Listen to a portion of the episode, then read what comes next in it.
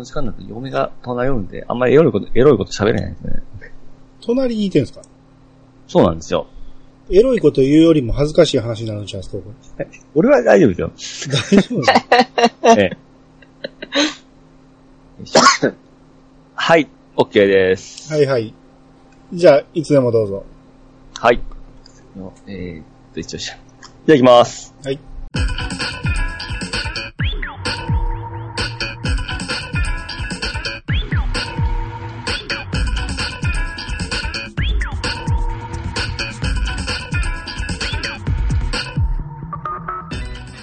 どうも。私がピチカートミルクです。えー、今回ゲストをお呼びしております。まず、アニさんどうぞ。はい、どうも、兄です。よろしくお願いします。はい、よろしくお願いします。で、今回ですね、初登場のゲスゲスト、ポッドキャストゆるななから直樹さんです。どうぞ。あ、どうも、直樹です。よろしくお願いします。はい、よろしくお願いします。はじめましてです。そうですかね。今日は私二人でちょっと済まさせてもらうんですけども、うん、もともとですね、うん、兄さんの激推しのですね、うん。よりもいを見るために Amazon プライムに入会しまして、はい。それを見終わりましてですね、うん、まあ、せっかくだし次何を見ようかと探しておりまして、うん。そういえばあの、花代さんが、月が綺麗がキュンキュンしておすすめですよって言われたのを思い出したんですよ。うん、そして見え始めました。うん。で、ぶっちゃけですね、よりもいは、ゲームしながら見てたんですよ。ほですがですね、この月が綺麗はですね、う。うん、これも最初ゲームしながらだったんですけども、うん。いつしかゲームの手が止まり、ほアニメの視聴の方に集中しておりました。う。はい。それだけちょっとハマってしまった作品なんですよ。ああ、みたいですね。うん。はい。で前にも言いましたけどね、うんあの、同じアニメをですね、うん、2回続けて見ますかっていうところなんですけど、うん、そこで連続して見てしまいましたね。うん。ほんで声優さんを調べたり、で、うん考察サイトを見たりですね、今までしたことをなかったことを僕しとんですよ。おーなるほど。そ、そんだけハマったっていうことですね。そうなんですよ。うん、そんな私をですね、うん、こう、虜にした、うん、木が綺麗という作品をですね、うん、今回ですね、うん。語っていこうかと思うんですけども、はい、はい。で、今回私が主体の回なんで、はい。まあよく聞くイヤサガリスナーさんはですね、もしかしたら多少不安に感じ取る方もいらっしゃると思うんですけども、うん。まあ今回頑張っていくと思います。はい。でもですね、うんやっぱり不安なんで、うん、今回のためにですね、うん、兄さんとうん、直樹さんにもですね、うん、木が綺麗を見てもらって、うん。私と同じ気持ちになってると思うんですよ。ああ。そ、それはどうかとわからないですけど。それはどうかなってね。あれ？まあそれでですね、3人でか語っていこうと思いますんで、うん。二人ともよろしくお願いします。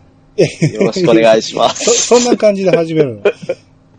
そそれでは始めましょうい。やいやビジカートミルクの、キュンキュンタイム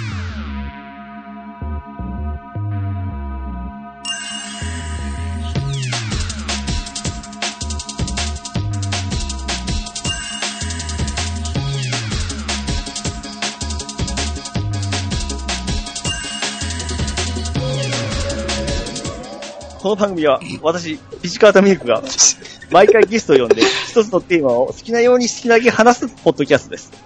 改めまして、どうも。はい、どうもです。どうもどうも。は あよろしくお願いしますよ。あはい、こちらこそよろしくお願いします。はい。で、まあ、こんな感じですね。あの、いつも通り、完全にネタバレ全開できますんで、うん。新鮮にですね、キュンキュンされたい方は、月が綺麗を見ていただいてから、聞いてください。うん。うん、うん。はい。で、お二人はちゃんと見られたんですよね？あ、見ましたよ。見ましたよ。うん。まあ、どうでしたかって聞く前に、まあ、語っていこうと思う。とりあえずストーリーをさっとなぞっていこうと思うんですけども、うん。まず最初にちょっと見どころ。うん。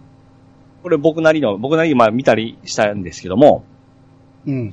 この見どころなんですけど、今作のこのアニメは、アフレコではなくてですね、プレスコという方法で声を入れとんですよ。あ、そうだったんですか。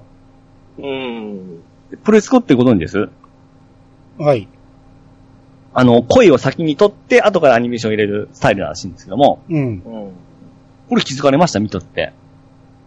いや、見ててもわからないですね、それは。うんそうっすね。うん完全にウィキペディア見て知った感じですよね。まあ僕もそうなんですけどね。まるで気づいたみたいな言い方したけど。まあ、でもですねそんなことと思いましたけど。これによってですね、やっぱりすごいリアルな会話ができとるなと思ってたんですよ。はあ、はあはあはあ、で、主役の二人はですね、うん。まだ経験の浅い声優さんらしいんですよ、当時ですね。へえ、そこも結構リアリティが出とるんですよね。なるほど。で、もう一つ、はい。中学生のあるあるを徹底的に追求。ああ、それはわかりますね。わかりますうん。で、これ中学生にしたっていうのがやっぱり良くてですね。うん。あの、高校生と違って、やっぱ中学校っていろいろこう制限があるじゃないですか、年の部分でですね。うん。うん。これは僕調べたんですけど、高校時代が青春らしいんですよ。誰が決めたんですか？これ見たんですよ。で、中中学時代が思春期らしいんですよ。ああ、なるほど。ええうん。青春の物語ではなくて思春期の物語らしいんですよね。ああ、まあ、それはそうですね。う。うんん。で、あの、高校はまあなんかバイトができたりですね。いろいろ知識やまあ見解が増えたりして、行動もいろいろ自由になってくるじゃないですか。うん。ね。ただ中学時代っていうのはですね、あの、まあ自分もの能力もなくて、財力もなくてですね、うん。まあ家やまた親の件もあるじゃないですか。で、行動範囲もやっぱ狭いじゃないですか。うん。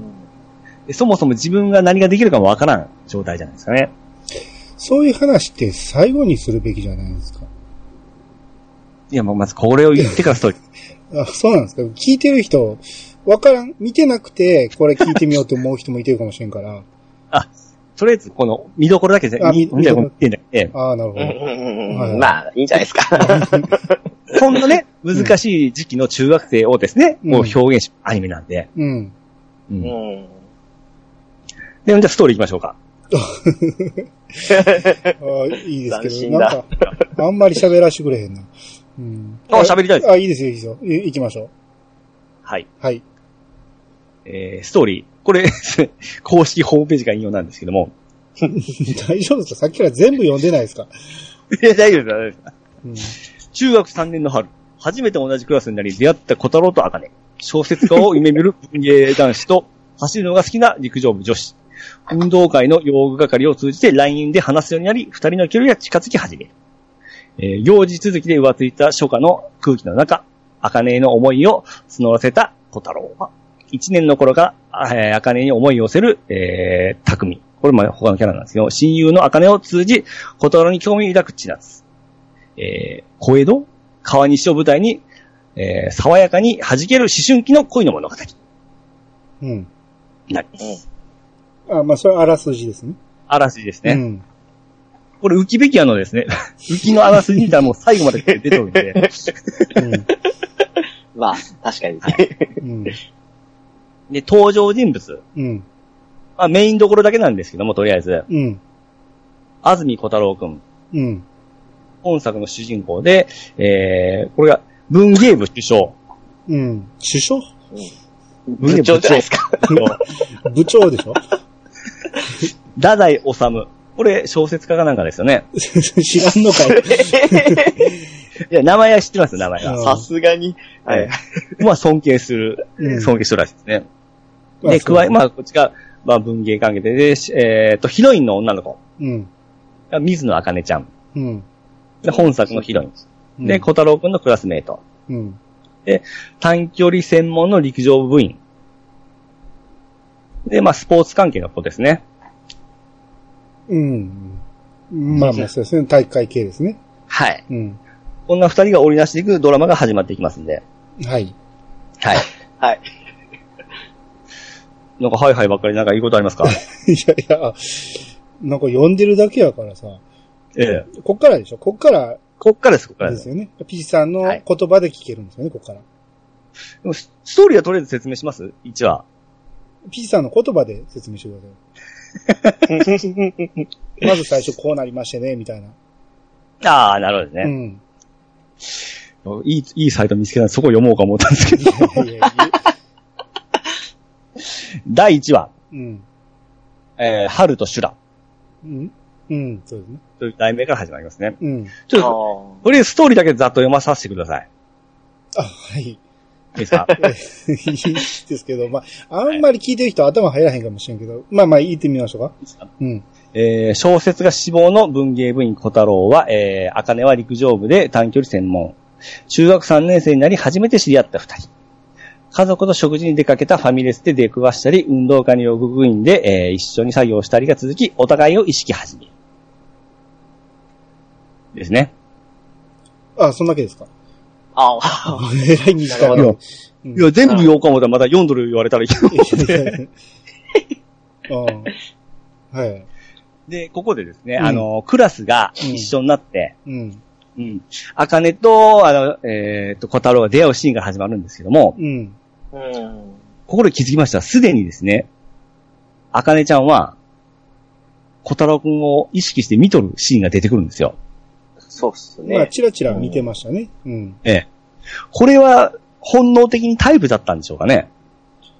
まあ、その時点では多う分、ん見た目しか判断基準がないから、見た目がタイプだったんでしょうね。うーん。まあ、可愛らしい子ですもんね。うん。ほんで、ここで小太郎くんがちょっとあの、喋るんですけども、えー中学生にも格差社会は存在する。上流と下流。華やかな部活と地味な部活。外見と成績。あらゆる武器を駆使してお互いの上下関係を探り合う。ここでですね、テータンさんはもう辞めたらしいんですけども、ああ、まあ、わかる気がしますけどね。うん。でも中学生ってこんなもんですよね。いやいや、その、自分の中学に照らし合わせると、ええ。その、何の前触れもなく惹かれ合う感じがついていけないと。うんあーそれが思っちゃいましたよね。うんなんかね。あ、これですね、僕ですね、うんこの中、ハマった一番の理由が、うん。自分の経験とバッチリあったんですよ。この中学3年生というのはですね。うん。僕も中学3年でちょっと恋をして、うん。おっと。こう お付き合いしていくことになっていくんですけども、うん。結構こう被るところがあるんですよ、めちゃめちゃ。うん。そういった部分でもう出だしからやれたんですね。いや、確かに、あの、何の理由もなくに、一目惚れとか、まあそこまでいかないレベルでも、もう、ええなんとなく気になるな、ぐらいの感じで、惹かれ合うっていうのも、リアルな中学生の図の一つではあるから、まあ、それはそれでいいかなとも思うんですけど、ええ。なんか、少なくともフィクションっていうアニメ作品っていう上で思うと、ちょっとその惹かれ合うまでのきっかけが弱いなっていうふうに思っちゃったんですよ。ああ。いきなり批判から入りましたね。うんうんいや、僕はね、その、テイタンさんがね、その、あまり、えー、何の前触れもなく、そのね、惹かれ合ってるっていうのに違和感あるっていうのを言ってたけど、ええ。僕はね、その、ただ単にクラスの中でね、その、可愛いの誰やとかかっこいいの誰やっていうのは、クラスの中で決めるじゃないですか、まず。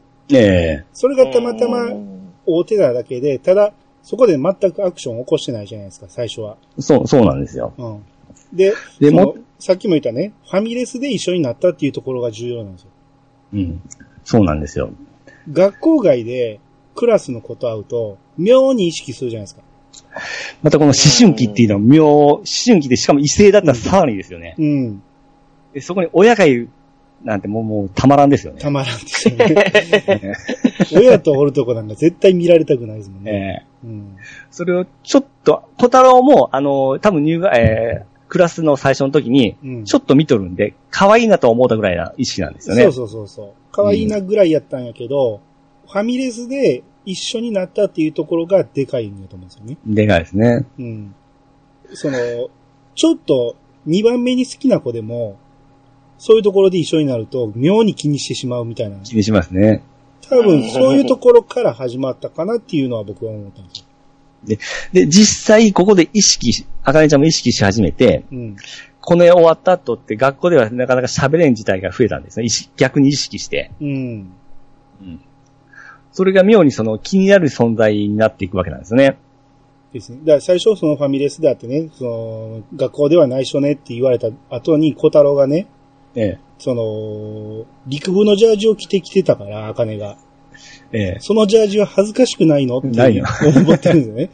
ええ、だからまだここでははっきりと恋愛っていうよりも、すごく意識してる感じっていうだけに留めてんのかなとは思った。うん、そうですね。うん。で、あと、あかねちゃんが、うん学校での喋り方と、この家族で喋る時のトーンが全然違うじゃないですか。ああ、はいはいはい。あれはまあ、小太郎自体はこの時点ではわからないんですけども、うん。僕的にはめちゃくちゃ可愛いなと思ったんですよね。こういうこと、ええ。それはみんなそうじゃないですか、女の人は。ああ、そうですかね。だって、その、普通に喋ってる声と電話の声全然違うじゃないですか。うこんな静かな子がですね、うんあの、結構学校で目立たんような形で静かにしてる子が、家だったらちょっとこう、ツンケンしたような喋り方が、まあ、可愛いな思って。あー、ギャップ萌え的な。そうそうそうそうそううん。そうそう。なるほど。で、それからまあ、場面変わりまして、あのお互いが、あのえっと、用具部うに、ん。用具係になりまして、うん。で、まあ、これ時代なんでしょうけども、あのあかねちゃんがアドバイスで、あの LINE グループ作った方がおすすめってさ、えー言われまして、うん。で、みんなの、あの LINE を聞いていくんですけども、うん。まあ、前あったように、その、小太郎だけ変に意識してしまって、うん。LINE の ID を聞き出すことができないんですよね。う。うんん。もう惜しいところまで行って、また聞けない状態を繰り返して、まあ、月日が流れてきまして、まあ、月日っていうことじゃないですけどね。で、あのー、洋楽学の集まりがあったらしいんですけども、うん。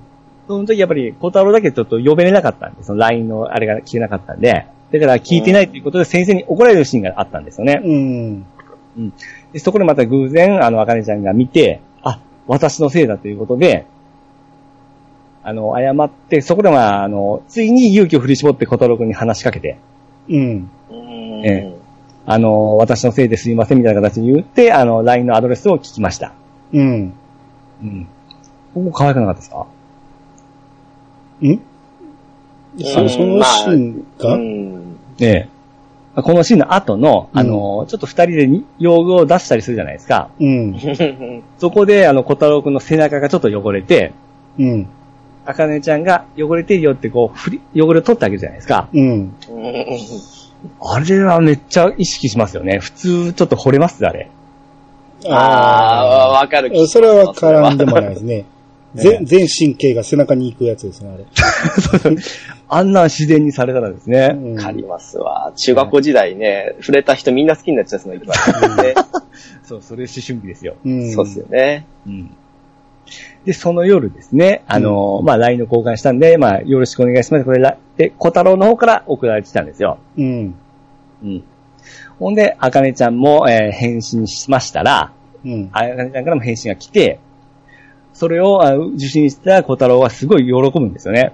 うん。うん。で、パッと立ち上がって部屋の電気の紐めがけて、あの、シャドーボクシングですよ。うん。この嬉しさってわかりますよね。男としては。わかりますわ。これはわかりますね。まあ、当時僕らメールとかなかったですけどね、LINE とか。そうですうね。ん。まあでも、なんか、うんこう話したり、なんかこう嬉しいことがあったら、妙にやってましたよね。ですね。誰も見てなかったらえらいはしゃぎますよね、確かに。うんあかねちゃんも、まんざらじゃない顔で受け取ったってじゃないですか、LINE が。うん。うん。あれもやっぱりちょっと意識したんでしょうね。でまあ、もうこの時点ではもう完全に意識しまくってる感じでしょ。ですよね。で、お姉ちゃんから、彼氏ってちょっかい出されて、うん。うん。うん。それもなんか可愛くて、その後嫌がらせて、あの、すお姉ちゃんのスマホにこう連続スクショで、するんですよ。あれもまた可愛いですね。あれは可愛かったですね。ですね。嫌がらせーって言いながらやってる。うん。こういうのがまたリアルの中学生っぽくてたまらんですよね。あうん。で、それが終わって、今度第2話行きましょうか。ーあ、ちょっと気になったんがね、はいはい。あのーお世話になってるあの古本屋のお兄さんいてるじゃないですか。立花さんですね。ええ。うん。彼がその名ね、前ですか。ええ。うん彼がね、その小太郎にね、ええ。その、レコードを貸してくれるんですよ。はいはいはい。で、それも、何のレコードか言ったら、ハッピーエンドっていう、まあ、めちゃめちゃ古い、うん。僕よりもう上の世代やと思うんですよ。だいぶ上の世代やと思うんですよ。ハッピーエンド知ってます、いや僕知らないんですよ。あ、そうですか？め同じくですね。あ、そうですか。えーえ、ほんじゃ、あれは実話っていうか、実在するもんなんですか？そう、めちゃめちゃ有名な、うーん。あのーすごいメンバーなんですよ、ハッピーエンドって。ほうほうほうほうほえーっと、大竹栄一。大竹栄あー一知ってます？う。ドラマもやってましたよね、うん主題歌の。うん、一時期めっちゃ流行ったし、俺らの上の世代はもうかなり流行ったんですよ。で、おええ。あと、細野晴臣。あ、それは知ってます、知ってます。YMO の。ええ。うん。YMO の前はハッピーエンドやったんですよ。あ、そうなんあ、だそうなんですか。うん。あと、松本隆っていう、まあ、後に作詞家になるんですけど、はいはいはいはい。めちゃめちゃ有名な人ですよ。松本隆ってアイドルとかいろいろそうそうそうそう。作ってますよね。そう。すごい、ほすごいバンドなんですよ、これ。う。なるほどう。ん。っていうか、めちゃめちゃ古いバンドなのに、それの LP をね、小太郎に貸すんですけど、はいはいはい。一回も聞いてないっていうか、レコードプレイヤーが一回も出てきてないんですよ。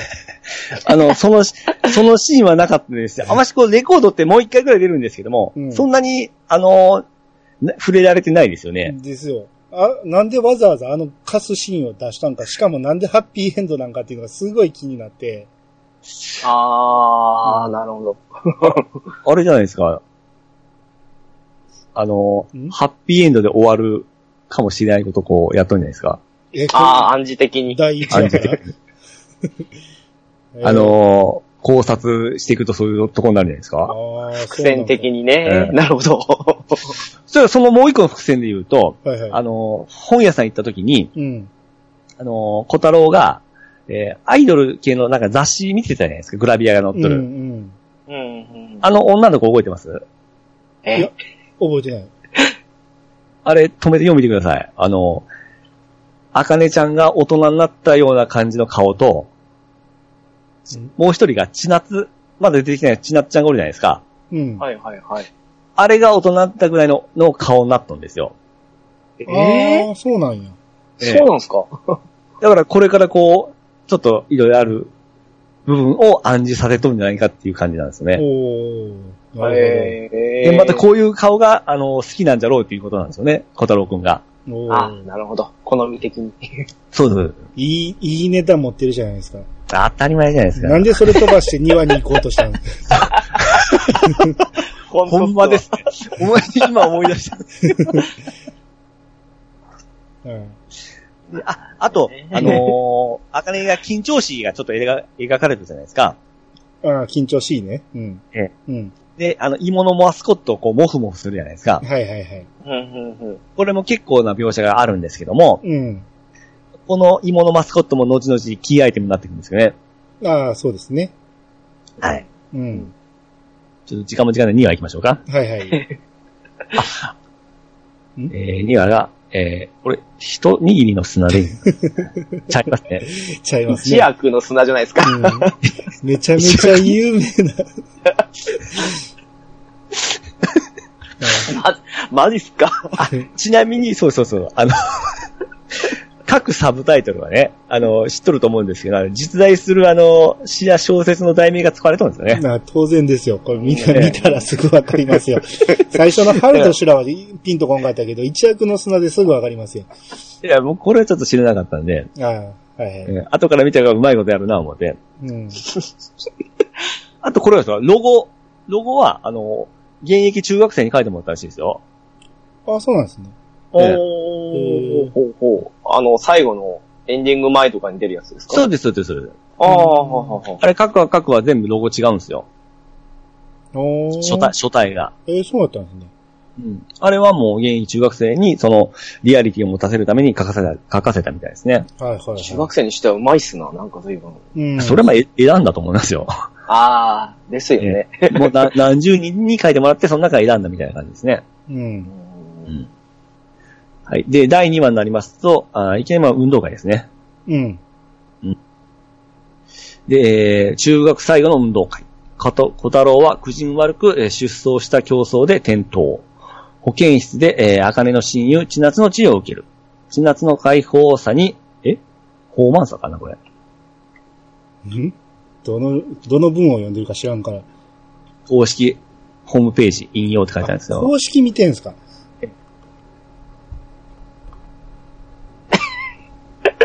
読みます？えーちょっと待って、なストーリえ？ー第2話？公式？第2話？えー、え？なんでこれが放慢って読めんねん。びっくりするわ。つに二文字目はどう読んでも万じゃないじゃないですか。なんて読むんですか、これ？奔放。あ、奔放され、奔放さに気迫されて、用具係の仕事に戻る。もう最初から。はい。うん第2話。ああ、ああ、これか。中学最後の運動会。小太郎小太郎は苦人悪く出走した競争で転倒。保健室で茜の親友千夏の治療を受ける。千夏の、なんて言った？一回聞いたら忘れるちゃうんかい。ほう？なんで、初めから言ったら忘れたよああね。んだけ、あんだけ一回聞いたらもう忘れへん言うたら、何やったん？や。千夏の奔放。奔放さに気圧されて、用具係の仕事に戻る毛と、をされて。気圧されてって言葉何やねん。ちょっともう振りがないかこう。えー、千夏の、何でしたっけ？3回目。ほん奔放。奔放ですよ。うんほん、ぽ、う、に、き？毛、きけ？毛をされて。よし、これ聞いてください。いきますよ。はい。はい。2話のストーリーいきますよ。はい。はい。中学最後の運動会。小太郎は苦人悪く出走した競争で転倒。保健室で茜の親友、千夏の治療を受ける。千夏の本、奔放さに気をされて、用具係の仕事に戻ると、最終種目のリレー出走直前だというのに、茜の様子がおかしい。どうしたんですかお二人、お二人。いや、なんもないですよ。はい。はい。はい。はい。で、まあ、第2話でいきなり、まあ、うん学生生活の中で、メインイメージの運動会ですね。ああ。まあ、そうっすねうん人によってはね。うん。で、ここであのー新キャラ陸上部の部長の、えー、ひだくんうん。が出てきますね。で、これが、まあ、あかねのこと好きらしいんですけども、うん。これがまた、登場感じなんか嫌な感じのやつですよね。あ、そう。僕はめちゃめちゃ好感持ちますけどね。あれ？うん、まあ嫌なやつではないかなねえとは思いましたけど。めちゃめちゃいいいやつっていうか、すがすがしい感じで。いやいやいやいやいやいやいや。なんかこう、あかねに近寄ってくるじゃない？慣れ慣れしく。いやいや、好きやから。いや、あのリレー勝った後もなんかピースしたりするじゃないですか。うん。僕ちょっとああいうの嫌いなんですけどね。いや、まあまあ、好きが嫌いか言うとあれやけど、ええ。多分だ、これぼんと後で言おうか思ったけど、その、小太郎が出てこんかったらね、ええ。多分、アカネはね、その、流れで平と付き合うと思うんですよ。いやあー、なるほど。何すもなかったら、で絶対付き合うと思うんですよ。僕はそれは絶対ないと思いますね。なんで？あのー、ひだくんと喋るときの、うん。あの、あかねちゃんの表情とか声のトーンって、うんやっぱり全然好きじゃないんですよ。あれは雰囲気で絶対流されるタイプですよ。いやいや、そんなもんじゃないですか。いや、多分でも、うん。推しに弱いから、そうんの好きかどうかわからないけど、周りに流されて付き合うっていうことには及ぶかもしれないですよ。うん。いやいや、あの、振られても、いや、全然とかすごい断ってたんですよ、あかねちゃん。いや、あれは小太郎とも付き合ってたからです。いやいや、まあ、その前は、その、おごってとかいうのは、キャッキャ言ってましたよ。あ、そうか。うん。いやいやいや。いや、まあいいですよ。まあこれこれは気持ちはわかりますけどね。うん。で、で、えーっと、まあ、リレー運動会シーンが開かれて、うん。えーっと、あ、ここで千夏の出会いがありますね。ああ、そうですね。あーで、まあ、これはあのー小太郎くんがその開くに、ちょっと勝ったろう思って頑張って走った結果、やっぱり文芸部なんで、ずっこけちゃいまして、うん。手を怪我しました。うん。そこであのー、えー、あかねの陸上部の親友の千夏と出会うんですけども、うん。そこであの、治療してもらうんですけども、ち、治癒ってさっきから言ってるの治療。治療ね。えうん。治癒ってなんか、で 魔法で治してるみたい。確かに。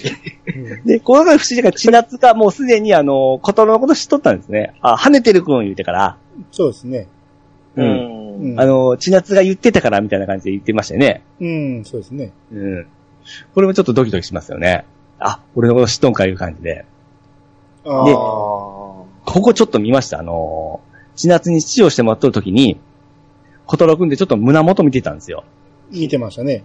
えうん。なおかつ、あの、あかねが走る姿うん。あれ、胸とお尻見てましたね。ああ、見てましたね。うんうんうん。ちょっとああいう純な顔して、ちょっとエッチなとこありますね。ああ。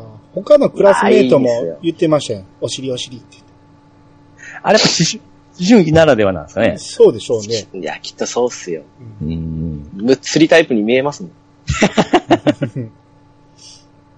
まあ、目は行きますよ。行きます行きまうす。ん。で、あのーまあ、えー、あかねの様子がおかしいいうのは、あのーマスコットがですね、えー、なくしちゃったんですよ。これ、まあ、平のせいなんで、平のせいでもあるんですけども、ん？平のせいじゃないでしょ。ポケットからずり落ちただけですよ。うんですね。うん。あれは平くんが、うん。あの、あかねちゃんに、あのープログラム貸してって言うて、貸したか、貸したばっかり それを平のせいにされたらたまったもんじゃないでしょ。や、あれも、あかねちゃん以外に言う人おるじゃないですか。それをなんか自分の子みたいな形で、あかねちゃんに言う。ああいうのは僕嫌い平で。が嫌いやからでしょ。なんも平のせいちゃいますよ。まあ、それで落として、うん。うん。あれがないと、あかねちゃんってすごい緊張しになってしまって、あの、集中できないんですよね。うん。うん。それでから、あの、いろいろミスしたりするんですけども、うん。うん。それでどうしようどうしよういうところで、あの、まあ、ないままリレー走って、まあ、ミス、バトンを落としてミスして、うん。あの、すごい、えー気を落としてですね、うん。あの、元気ない状態であるんですけども、その、えー、小太郎くんがうまいこと、あのあかねちゃんがそれを落として、あの、探しとるのを見て、見たんですよね。うん。でそれから、あの、何も言わず、一生懸命探すシーンに入るんですけども、うん。うん。これも可愛いですよね。小太郎が？小太郎が。小太郎が可愛いとは思わんかったけどね。いや、好きな子のために、好きな子のためにですね、んそういうのを探すわけですよ。ああ、まあまあ、ね。うん。やりますわね、そういうことはね。うん。で、あの、教室で、あの、あかねちゃんがしょげとるとこに、これ、拾ったって持ってくるじゃないですか。うん。で、え、なんでってびっくりするんですけども、うん。あの、探したんじゃなくて、拾った用具置き場でって答えるんですよね。うん。ああ、も これをね、探したっていうようなところまた男を感じますよね。う、そうっすな。うん。まあ、めっちゃ見え張っとんですけどね。うん。よかったって彼女がね、あの、あかねちゃんが喜びまして、うん。うん。あのシーンの顔がまた可愛いんですよ。ああ、あれはそうですね。うん。うん急にめっちゃベラベラ喋り出しますそうね。なんですよ。うん。で、人に見られるの恥ずかしいんだけど、やっぱり走るのが大好きで、でもダメだよね、私、みたいな感じで。うん。で、小太郎くんが、あの、恥ずかしくなんかない。水野さんはそのままでいいと思う。って言うて、この笑顔のやりとりが可愛いですよね。うん。そうですね。うん。微笑ましいっすな。うん微笑ましいですうね。ん。で、これまたちょっと近づいた感じですよね。うん。で、帰ってもまた LINE のやり取りしてましたしね。うん。あの、アカネがね、バトン落とすじゃないですか。ええ。で、それでね、あの、落ち込むんやけど、その後、教室戻るときにね、その、トイレからね、あ陰口が聞こえるわけですよ。バトン落とすって、って言って、ケラケラケラって笑ってる。ええ。それも、その、仲良しグループの方じゃないですか。そうなんですよ。うん。まあ、仲良しっていうか、たまたま、その、小5ぐらいに同じクラスやったっていうことで、そのグループに入っただけのあれなんやけど、ええど。っちか言ったらスクールカーストの上の方の、その、イケてるグループですね。うんイケてるグループになんかこう、余儀なく入らされたような感じですよね。うん。で、そこで陰口が聞こえて、えらいこう、落ち込むっていうか、その、か、壁を感じたんちゃうかなと思うんですよね、アカネ的には。うん。やけど、この、先ずっと別にずっと一緒におるし、うん。なんやったら、この他の子らね、ここでめっちゃ嫌いになったんやけど、その、その後のシーン見てると、どんどんどんどん魅力が出てきて、うん。そその残りの3人俺結構好きなんですよ。あ。あの、3人メンバーですね。3人メンバー。う。うんん。特にあの、ショートの子めっちゃ好きなんですよ。ああ、あの子いいですね。うん。み、みゆちゃんですよ、みゆちゃん。うええ。あの子ね、あの、ムカつくんやけど、可愛いですよね。うん。あの子は結構あかねちゃんに、こう、紳士的と言いますかですね。いやいやいやあの、悪いことは言う。あの子は結構きついですよ。きついですか？きついですよ。後でまた出てきますよ。うん。まあまあ、だからここは陰口を叩いてたっていう話ですね。そうですね。うん。この陰口がちょっとね、僕、おかしいなとは思ったんですよ。物語的にそういうことを言うタイプじゃない風にしてほしかったなとは思ったんですよ。まあ、まあ別にいるかいるかいう感じはありましたよね。うん。でもなんか、リアルだなと思いましたけどね。まあね。だほんまにう、んその、性格悪い奴らで、後々、グループから外れていくっていうストーリーにしてほしかったんですよ、それやったら。ああ。意外とこの後いいやつが出てくるから、いいやつのね、かんか感じが出てくるんでね。まあ最後まで一緒です、一緒でしたしね。ですね。うん。ううんんうんうん。っていう感じですね。はい。じゃあ3話いきますね。はい。はい。好きに吠える。うん。えー運動会が終わると、えー次は修学旅行。中3の初夏は浮ついた空気の中、えー過ぎていく。LINE で連絡を取るようになった茜と小太郎。陸上競技会で自己ベストを記録した茜は喜びに任せて小太郎のいる神社へ報告に行く。うん。はい。はい。これはですね、ここはほとんど、あのーあれですね。何やったっけ？う ん？あ、えー、あかねと小太郎はあの、テストの、中間テストの、えー、真っ最中なんですね。ほう。ちょっと思い出せんと。いや、もう思い出せんとこは飛ばしていっていいですよ。あいいですか？で、3話で一番大事なとこあるじゃないですか。そうなんですよ。うん。3話でですね、えーっと、これ大丈夫かちょっと思い出せんぞ。3話で一番大事なシーンあるじゃないですか。あ、はい。うん3話で、うんなんやかんやってですね、うん。なんやかんや。これいかんのわし、師匠に行ったら。ちょっとメモがですね、汚いちょっと待ってよ。こう、こう切ってくださいよ。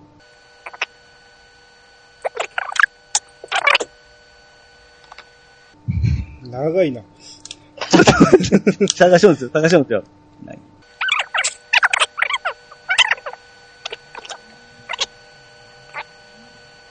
よし、ここ行こう。うん。あらすじを、もう、ウィキベキアで行きますわ。変えるんですね。うんはい。じゃあ行きますね。はい、第3話。好きに吠える。あ、これ2話で言い忘れたけど、ええ。あのー最後、エンディング終わってから、ショートエピソード入るじゃないですか。ええ。あのーショートコントみたいな。はいはい、はい。あれ僕めっちゃ好きなんですよ。ああ、上手ですね、あれ。うん。っていうか、あっちが本編ちゃうかいうぐらい。ああっちで楽し、楽しませてもらいましょう、いろいろ。ああ、なるほど。あの、うんああくまで、うん。二人のこの、小太郎くんと、あの、あかねちゃんの話をメインに、二人でメインに進めていくじゃないですか。うん。こういうサブキャラのやつを、こういう、なんか、ショートストーリーで見せるのっていい感じですよね。いいです邪魔にならん。んと言いますか？うん。うんうん。それもすごくテンポよく、コント調にやるんで、うん。う。うんん。こう、良子先生とロマンのね、この、良子先生がロマンに恋心を抱いてるっていうね。っていうのもここでわかるし、うん。ああと、これ、良子先生の声ってあれでしょ？主題歌の、とその、遠山奈緒さん。うそうっすね。ん、の声ですもんね。うん。いや、これもちょっと僕最後読もうたんですけども、え？なぜ主題歌とかうん歌関係って、あのー普通だったらこの、あかねちゃんのこの声が歌うようなもんじゃないですか。ああヒロインが。なぜ先生やねんっていう感じなんですけど、ただまあ知名度的には多分一番上なんでしょうね。旬と言いますか。そうでしょうね、この中だと。うん。うん。まあ、まあ、いいです。第3話行きましょうね。わかりました。はい。えー第3話、月に吠える。うん。えー中間試験が始まる。小太郎は、えー文芸誌の新人賞に応募した小説が落選。落ち込んでいたが、学校では話さない茜との LINE で勇気づけられる。試験が終わり、陸上部の平と茜の噂を聞いた小太郎は、茜の好きな人が気になり出す。次の日曜日、茜は陸上大会に出場。小太郎は、えー熊野神社に川越祭りのお冷やし？お、お囃子。お囃子の稽古に行く。夜、稽古が終わった小太郎の前に、茜が姿を見せる。茜は大会で自己ベストをこう、えー更新したことを告白。小報告。太郎は、報告。小太郎は、しばしためらった後、茜に付き合ってと告白する。まあいいけど、ここで言ってしもてるやん、でもでこれがまあ、一大イベントですよね、告白の。うん。う。うんんただこれ、まあ、なんやかんやって神社に茜ちゃんが来るじゃないですか。あの、自己ベストを出した報告にしに。うん。これはまああの、えー LINE でやり取りしておったんですけど、電池が切れたんですよね。うん。電池が切れて、まあこの日ちょうどあの、神社におるということは知っとったんで、うん。行ったら会えるかないう感じで来たんですよね。うん。うん。で、この辺がもう、まあラブラブ、もうラブラブですよね。うん。うん。で、あの、神社に来まして、あの、帰り神社にいるかなと思って会えたしって言うて、あの、二人で神社で喋るじゃないですか。うん。うん。ここで、あの今何した？ー虫が来たんです。自由やな。何したんかと思った、今。もうやばい。感動するシーンなのに。やばい。これもうちょっと勉強した方がいいですね、これ。いやいや、遅いよ。ここに来て。やばいな。うん。で告白、告白のシーンですよ。いきます？行きましょうよ。どう、え、やめですかこれ。いやいやいやいや。お蔵入りですかこれ。まさかの。ちょっとねうん、これやばいわ。飽きまへんわ。ちょっと待ってくださいよ。あの、二人でね、神社のね、神社、じゃ、神社やな、うんの、えー境内に座って、で、こう喋りながらね、こう、その日満月やったんかな。で、はいはいはい。あの、月が綺麗やからね、こう、あのー月って言って、ほんなら、あかねが、あ、うん、月綺麗だねって言って、うん。で、月、あってって言って、えここでこう告白をするっていう。うんですね。うんで、ナレーションでね、I love you を月が綺麗と訳したのは、えー、太宰だったかっ、たか、夏目漱夏石だったかっていう。僕はですね、うんあの、一番言いたかったのは、この後なんですよ。うん。付き合ってって言った後に、あかねちゃんが、うん。はって言うんですよ。うん。このはってもうめちゃくちゃ可愛くて、僕、これ何遍も再生したんですよ。ああ、なるほど。これ聞きました？ん？まあまあまあ、わかりますよ、それは。うん。ねうんこの、歯って言い方ってもう、世界一可愛い歯だと思いますね。ああ。まあ、言わんとしてることはわかりますけど確かに、うん。この声優さんうまいですよね、そういうのね。うまいですようね。ん。で、で、この時に流れてたね、挿入歌ですよ。そう。ああ、初恋ですね。初恋が流れてたありますよ。ええ 大事なとこじゃないですか。あの、村下多分幸三の初恋ですね。これを見ているね、10代、20代の子には絶対わからん曲じゃないですか。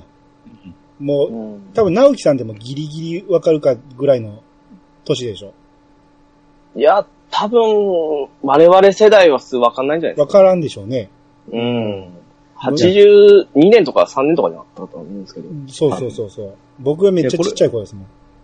このたびたびですね、挿入歌でこの昔の曲のカバーが入ってくるんですけども、うん。このチョイスがまた素晴らしいんですよね。ですね。全部東山直さんが全部歌ってて。うん、アレンジされてますけど、う。うんまかったです。この村下幸三の初恋の使い方が。うんそうそうそうう。ん。うん。逆に安子で使わないともう、この先の展開的にね、使えない気がしますからね。その、全部挿入歌がぴったり合ってるんですよね、シーンに。この先出てくるけど。うん。村下幸三の曲をアニメで使うってこの、メゾン一国以来じゃないですか？うん。でしょうね。いや、あのね、足立みつえまだなのねんですか、足立みつのナインでね、へえ。初恋がそのまま使われてたんですよ。あ、そうなんですか？うん。だから僕はナインの曲なんですよ、僕の中では。ああ。ナインはすっかり忘れてましたわ。うん。もう、もろに使われてたんで。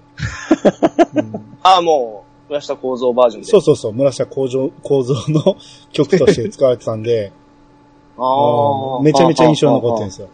なるほど。うん、それに次ぐ使い方ですよね、これ。バシッと決まりましたね。で、4話行きましょうか。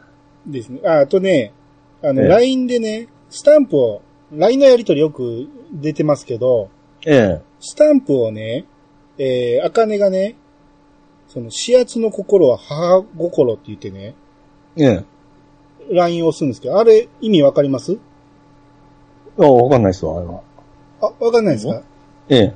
あれは、あ、名前が出てこない。あれ？えっ、とね、始圧の心は母心って昔ね、押せば命の泉役っていう始圧師がよくテレビに出てたんですよ。ええ。えー僕らの世代は、その、元気が出るテレビに出てましたよ。波、波越徳次郎。ああ、ええ。うん。あの人の、あだなんであんなスタンプを使うんやろうっていうのがすっごい不思議でね。これ絶対ターゲットを僕らに合わせてますうね。ん。僕らぐらいの世代がわかるネタが多いんですよ。うん。うん。うーん。だ親指立ててるから始圧やからね。だからグーっていう意味で使ってるんやろうけど、まあでもなんでそのスタンプ買ったんやろうと思って確かに。る。うん。っていう小ネタですね。はい。はい。はい、4話入りまして、えー、通り雨。うん。えー、小太郎の告白に、えー、茜は戸惑い、少し待ってと答える。えー、その後二人は一度も話すことなく京都へ修学旅行の日を迎える。持ち込み禁止のスマホを工夫して持ち込む生徒たち。その夜、小太郎は、えー、翌日の自由行動で百貨店の前で待ち合わせるようにと茜に LINE を送るが、教師に見つかりスマホを没収されてしまう。翌日小太郎と連絡がつかないまま茜は一人百貨店の前で待つ。雨の中、茜を探す小太郎は思い切って千夏に頼み連絡を取ってもらうよう、取ってもらって、茜とお茶。茜は、えー、小太郎をなじったと、もっと喋りたいと告白の返事をする。うん。これ4話のストーリーですね。うん。まず最初、あの、修学旅行のイベント入りますよね。うん。あ、まあ、まず、あのーとりあえずあの返事は、冒頭から出るんですけど、付き合ってってよくわかんないし、少し待ってって返事を受けまして、うん。そこはちょっと保留になってる状態なんですよね。うん。で、それからまあ、中学生なんで、まあ、あれから、あの、ほとんど話してなくて、えー修学旅行を迎えるような状態ですね。うん。う。うんん。ただ、お互い意識はしとんですよね、目で。うん。うん。で、えーあと荷物検査とか、あのーこの辺、中学時代ありました？修学旅行行くときの。いや、そんな隠して持っていくようなもんって、携帯とかなかったですしね。僕、ウォークマン持ってったんですよ。おーっと。ああ、ウォークマン確かに隠してたような気すんな。うん。これと同じようなことやって、うんあもう、すぐ見つかりましたけどね。ええ下手くそすぎるでしょ。あ、これは夜なんですよ。夜来よった時に見つかったんですよね。ああ、はいはい。ええああ、ああ。あ、もうやっとんやな、もうちょっと微笑ましく。うん。いうか、わ、私はもう、あの、あと30分か1時間で、あの、帰って、着くぞっていうところで見つかりましたからね。あ そうなんや。そうなんですよ。うん昔、ちょっとゲームカフェでも行ったことあるんですけど、うんウォークマン募集されちゃったんですよね。ああ。直樹さんと、いや、修学旅行まだ携帯は。あったんですけど、さすがに高校になるまで持たせてもらえなかったですよね。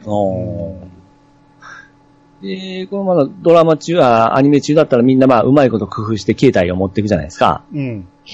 で僕一個気になったのは、うん。あかねちゃんはどうやって持ってったんかいうところなんですね。下着の中じゃないですか。ああ。そいや、あんな純な子がそんなことせんでしょ？いや、でも、他の友達はそうしてたじゃないですか。うん、なんか、こうですね、女の子の用具の中に入れて、頑張ったりする子思ったりしたんですけど、うん。うん。まあ一人はそのパンツの中に入れたって言ってましたけど、うん。あかねちゃんはそんなことせんだろうし、このあかねちゃんが芯がないんで、うん。どうやって持ってったかなっていうのはちょっと僕疑問ではあったんですよ。ああ確かに、そう言われると。でねーまあ、下着っていうことでいいんじゃないですか？やめてください。で、まあ、その、じゃあ下着ついでに言いますと、お風呂、お風呂のシーンがありましたよね。ん？ありましたっけ？ええ、女性とのお風呂入って、うんあの、何この下着、誰かの忘れ物って出すじゃん。いありましたね。うん。うや、このアニメってすごいその、絵の表現が上手なんですけども、ん。うん。このパンツの描き方だけはもう甘かったですね。そこっすか。ちょっと書き込みが甘すぎですよ、あれ。そう、それをリアルにする必要ないでしょ。いや、ガバガバなパンツっすよ。それは中学生ですから。ああ、そっかそっか。うん。いや、あっこもうちょっと可愛く描いてほしいなって、ちょっと思いまして。さすが今っすね。ですね。サドルになりたい男ですよね。唯一の残念なシーンですね。まあ、下着忘れるような子やからね。ええ多分その、無頓着な、うん。もう男でいう軍勢みたいなのを入ってたんでしょ。じゃあ、まあ、なるほどですねう。ん。で、まあ、持ってった携帯で、とりあえず、あかねにですね、あのー待ち合わせの依頼のメールを送るんですよね。うん。ただ、まあ、送った後に、あのーけ先生に見つかって没収されるんですけども、うん。で、あかねはそのメールを受け取って、あのーどういうことって返信するんですけど、うんまあ、携帯取られてるんで、小太郎くんはまあ返事のしようがない。うん。で、翌日、とりあえず、あの、もう、現地の場所に行って、あのー落ち合うしかないんですけども、うん。これはもう、よくあるすれ違いですよね。ああ、そうですね。ここういうすれ違いって大っ嫌いなんですよ、イライラして。ああ、わかりますわ、それ。わかるっていうか、小太郎がアホすぎますよね。その百貨店に向かってんねんから、ちゃんと、ま、その、探せばいいのに、何を変なとこ行ってんねんと思いましたよ。そうな。ああかねちゃんはちゃんとした場所行っとんですよ。あいつ行ってないんですよね。うん。百貨店の前やねんから、百貨店なんてそんな入り口何個もないですよ。その特に、あれ、土井丸って書いてたけど、京都大丸のことやと思うんですよ。ええ京都大丸なんてそんな入り口ないですからね。うん、いや、他のね、百貨店やったらいろいろあるかもしれんけど、そんな、いろいろ探す必要ないですからね。なんで会えへんねんと思いましょ まあそこ、まあ、ドラマなんでしょうけどね。う。うん。うんままあでもちょっ、とこの子ね、抜けてるとこありますよね。た だまあ、今の時代ですね、うんこういうすれ違いなんてもう経済があるので、ほぼほぼないじゃないですか。うん。で、まあ、取られたとはいえ、まあ、携帯ないんでですね、やっぱりこういうのやっぱ慣れてないんじゃないですかね。うんまあまあ、その、返事は受け取れてないから、来てくれるかどうかっていうのも怪しいところだったしね。ああ、そうですね。うんうんましてや、なんか、な、なんだろう、あの、かといって、直接自分で聞きに行くのも、なんか怖い感じしますもんね。うん来てくれ、ねまだ昨日メールしたけど、みたいな。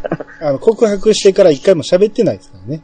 ううんん。付き合ってんならまだわかるんですけどね。ですねこの状況ですからね。うん。でこれでまたうまいことあの、ちなっちちゃんに、あの、まあ、内がってスマホを借りる形になりまして、あかねちゃんに連絡を取り継いでもらうんですけども、うん。まあ、あかねちゃんとしてはその、ちなっちゃんから電話かかってきて、取ったら、あの、カタログが来たということなんですけども、うん。そこで意味わかんない。待ってたのにっていう、ちょっとですね、初めて、おこのあかねちゃんが来るわけですよ。ですね、怖かったですね、あれね。うんちょっと感情が出ましたよね。うん。うん。あ、怖かったですか？怖いっていうか、うん。うん、怖かったですね、ちょっと。あ、僕、可愛らしい思ったんですけど、あ感情を出したところですね。あ あーまあまあ、怒り、怒る、よくある感じやなとは思いましたけどね。うんただまあ、怒るっていうことはやっぱりすごい気にしとるわけですからね。ちゃちゃ、ただ単にイライラしただけでしょ、あれは。返事も出さずに。そうですうん。よ。返事も出さへん、待ち合わせ場所にも来おへん、何しとんねんって話でしょ。あまあ、まあ、それはこの、次やっと会うことになって、うん。まあそこであかねちゃん、こう僕ちゃんとメモりましたんで、うん。遅いし、かえー勝手に回す待ち合わせ場所決めるし、行ってもいないし、雨降るし、連絡つかないし、で、あかねちゃんがこう、すねるわけですよね。イライラマックスじゃないですか、そんな。えーこれ、言い方可愛かったんですけどね。いや、可愛いけどイライラでしょ、うんそれは。うん。で、小太郎が、まあ、ごめん、携帯取られて。で、あかねちゃんが、なんでつなつなの？みたいな感じで。そちょっといい、こですよね。そこにイライラが爆発した。うん。そうっすね。で、あのーこれ、もっと喋りたい。あずみくんとって言うんですよね。うん。であかねちゃんのこの表情がまた可愛くて、で、小太郎が、それって、返事って聞くんですよね。うん。でその後、あかねちゃんが、うんって言うんですけど、うん。この運がむちゃくちゃ可愛くなかったですか？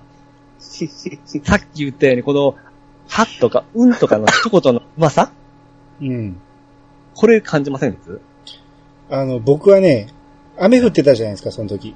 えで、駆け寄ってきた小太郎に向かって、あの、小太郎は傘差してないんですよね。え。えで、茜は、その、雨宿りしてたから、傘を差して近づいていくんですよね。え。うん。びっしょ濡れの小太郎に、傘差してあげろよって思ったんです またそういう、なんとこう、よ。もうすごい気になるんですよ、ああいうの。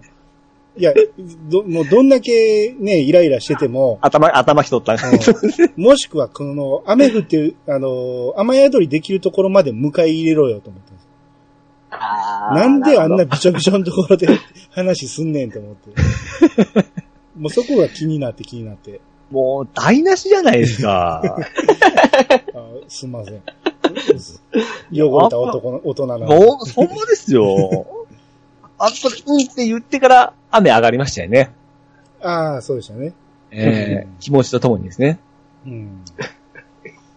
これでめでたく付き合うことになりましたね。まあ、いろいろ事件がああったものの。うん、あの、あがねがね、その、デパートに行く前にね、その、女の子らと一緒に行動してて、うん。で、ちょっと行きたいとこがあるみたいなことを、はっきりとは言われへんねんけど、もぞもぞしてたら、ミユが言ったと思うんですけど、何何とか言って、あの、私たち隠し事なしだよねとか言って言うんですよね。あの、めちゃめちゃ友達の圧力推しですよね。そうそうそう。えこれ、これなんか女の子っぽいなと思って、まあね、す そうっすね。っごい自分の都合じゃないです多分あの子めっちゃ隠し事してると思うんですよ。えうんでも人には隠し事なしでだよねって言えるタイプだと思うんですよね。大抵そういうことを言うやつに限って隠してますからうね。ん。で、そのちょっと飲み物買ってくるって言って、こう席外したところで、その残った二人が、何デート？とか言って、なんで隠すの？友達なのにね、みたいな。うわ、女の子っぽいなと思って。うんで、最後は、もういいじゃん、かわいそうじゃんって、こそうそうそうう、あの、助けてあげましたね。そうそうそうそう。うん、まあまあ、そのリアル辺がっすわ。リアルやなと思いましたね。うん。そそれ言うと、あの、修学の序盤の方で、その仲、まあ、仲良しがあの4人組で、あの、写真撮るシーンがあるんですけど、うん。あれ、あかねちゃん一人だけ汗かいてるんですよ。あ、そうでした。ええ。うん。あれはやっぱりあの4人にこう合わないような雰囲気いうことなんですよね。無理しとるという感じなんですよ。ああ、なるほど。なるほど。うん。よう、よう見てますね。当たり前ですよ。見とるのは見とるんですよ。思い出せないだけなんですよ。ああ、まあ、一番、一番ダメなパターンじゃん。まあ、京都はね、僕、半分地元みたいなもんなんで、ええ。もうすべてのシーンが、あ、ここかここかってわかるんで、すごくあの辺は面白かったですね。そうなんです。あのーまあ、これも言い忘れないですあの、書き込みってやっぱすごいんですよね、忠実。あの、実際の土地とかを細かく再現したんですよね。ですね。ううーん。その最初のあたりは清水寺やし、うう。ん。その辺がすごくね、どこもかしこもよくわかる感じだったんで、ほうほうほうほ川越のシーンも多分すべて忠実に書いてるんだと思うんですよ。う。うん、祭りーもなるほど実在する祭りらしいですね。うん。あの、川越祭りね。う。うんうんん。うんいやその書き込みがすごいんですけど、うん。さっき言ったなぜパンツの書き込みが甘いんだっていうのが いいえ、その話は。こいえでしょ？直樹さん。ーまあ、仕方ないですよね、そこはね。今の中学生の下着事情はわかんないってことで。いや、ほんまそうですよ。どんなパンツがリアルなんかわからへん。うん、さすがにそれは少しやばいですからうね。ん。そうですね。ちょっとそこはもう踏み込まないようにしましょう。はい。はい。で、これで5入りますね。まだ5話やで。1時間経って。大丈 すごいっすな。夫はいいっち。ゃいきましょう。は。い。心。はえーい。ーようやく付き合い始めた小太郎と茜だが、二人とも付き合うということがよくわからない。千夏は小太郎に親しげに声をかけられ、えーかけるようになる。小太郎は茜に LINE で昼休みに図書室で会う約束をするが、千夏に先回りされ話ができない。茜も部活帰りに平から励ましの言葉をかけられるが、後輩、えー後輩たちから付き合っていると噂されてしまう。放課後、小太郎は、えー、古書店？古書店。古書店に茜を呼び出す。店番の立花が席を外している間、二人は言葉を交わす。小太郎が茜の手を握ったとき、えー、茜のスマホに、えー、千夏から、えー、あずみくんのこと好きになっちゃったみたいと LINE が入る。はい。これ5話の内容ですね。うん。うんうんこれ冒頭ですね、あのーあみんなには内緒だけど、えー、私はこうで、あずみくんと付き合い始めましたって言うじゃないですか。うん。うん。しっかりあの、付き合うことはまあ認識とることはまあ間違いないんで可愛いですよね。まあ、普通だと思いますけどね。うん。いや、よくああいうのって認めないじゃないですか。認めないっていうか、ほんまにこう、自分であんま言わないじゃないですか。うん。そうっすか？おーなんか、こうはっきり言う、あかねちゃんこういうとこはっきり言うのが可愛いな思って、あ他のことはこう曖昧するんですけど、この小太郎くんのことに関してはしっかり言うんで、うん。うん、可愛いなと思ったんですけどね。うん。うんー。うんうんうん。で、えーつーと、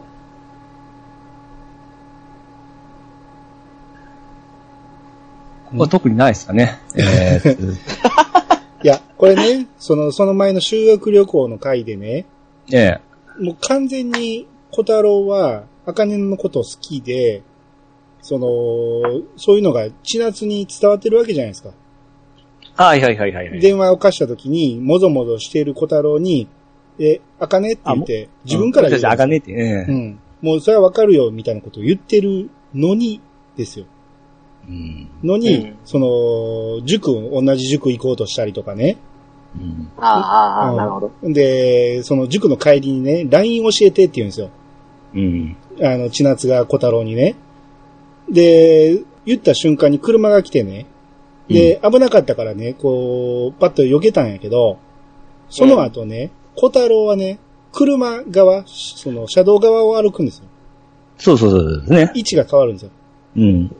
うん。うん。で、それでね、千夏はね、あのーとろけるんですよね、ちょっと顔が。もう表情がとろけてしまうんですよ。あの、紳士の立ちな立ち並みを受けましたからね。うん。まあね、そうっすね。やけど、やけど、小太郎は結局 LINE 教えてないんですよ、ここ。ああ、そうかそうかそうか。うん。まあ、その後々教えてると思うけど、この場面では教えてないです。そのまま無言で歩き出したから。うん。一応は車道側歩いたけど。なかなか大人ですよね、うんこいつ。うんっていうのもあって、まあ、その、千夏が好きになる気持ちはわかるけど、修学旅行でもうすでに、あの二人がラブラブなのはわかるじゃないですか。連絡取って待ち合わせして会いに行ってんねんから。うん。あ、そうっすね。ううんん。それがあって、最後のシーンで安住くんのこと好きになっちゃったみたいっていうのを、茜に送るこの根性。いやー、あの、ちょうどこの辺見てた時に私、ピッチさんに、こいつ嫌いになりますわって感じで。いや、僕も大嫌いですよ、この場面は。な、何この女って感じで。うんありえないでしょ。あーまあまあ、盛り上げるためのキャラではあるんですけど、まあ、ありえんですね。う。うんんまあ、図書室の件もですね、ほんまこう、せっかく会うとこにいらん、ね、邪魔しに来たじゃないですか。ああ、まあ、た。たまたまですね。うんそれもその、ほんで、古書店でね、二人きり、初めて二人きりになってるんですよね。うん。うん、で、ゆっくり喋れるっていうところにも LINE 送ってきてるし、まあ、この、この前のシーンがまたちょっといいじゃないですか。そ、思い出してそこなんですよ。う。うんん、どうぞ。えーっとね、えーっと、ちょっと待って、もういい、もういいですわ。もう手、手繋ぐんですよ。だ早いんですよ。展開が。いや、でも、ここで流れた曲が、うんチャラの、うん。あの、手を繋ごうですね。え？優しい気持ち優で。しい気持ちあ、いやいや、優しい気持ちを、優しい気持ち。歌詞でしょ、それは。手を繋ごう歌詞をそれは、サビのドア頭っすな。いやこの使い方もたまらなかったですまあ、うね。まかったですね。うまかったけど、手繋ぐん早って思いましたよ。いや、でも早い言っても、うん。あのー場面として1日2日ぐらいかもしれない。結構多分月経っとると思いますよ。うんてんのか、でも、二人きりになれないっていうことやから、二人きりで会ってる場面はほぼないんですよ。うん初めて多分二人きりになってるんですよ。あまあそうですね。うん。その初めての場面でもうすでに手繋いでるんですよ。手を繋ぐから、上からこう、あ最初、小太郎が上からこう、被せるような感じじゃないですか。うん。それを答えて、あかねちゃんがひっくり返して、手を握るような感じだったじゃないですか。あうわあ素晴らしいですね、これ。まあ、でもなんか、こういう引っ込み思案な二人とかっていうタイプって、おまんどこでね、急に大胆になったりしますからね。いやでも、ですねこの手を繋ぐだけでもめちゃめちゃ幸せなわけですよ。そうなんですよ。最初一番大事なイベントじゃないですか。そのそうです。最初にね、もう、もう完全、その全神経が手に集まるあの瞬間じゃないですか。うん。うん。もう手繋ぐだけで、ね、ハッピーになるっていう多分中学生やったらそんな感じだと思うんですよ。で、そのその中であのメールですからね。そうそうそうそこれからどうなるんやいうところで。う。はい。次行きましょう。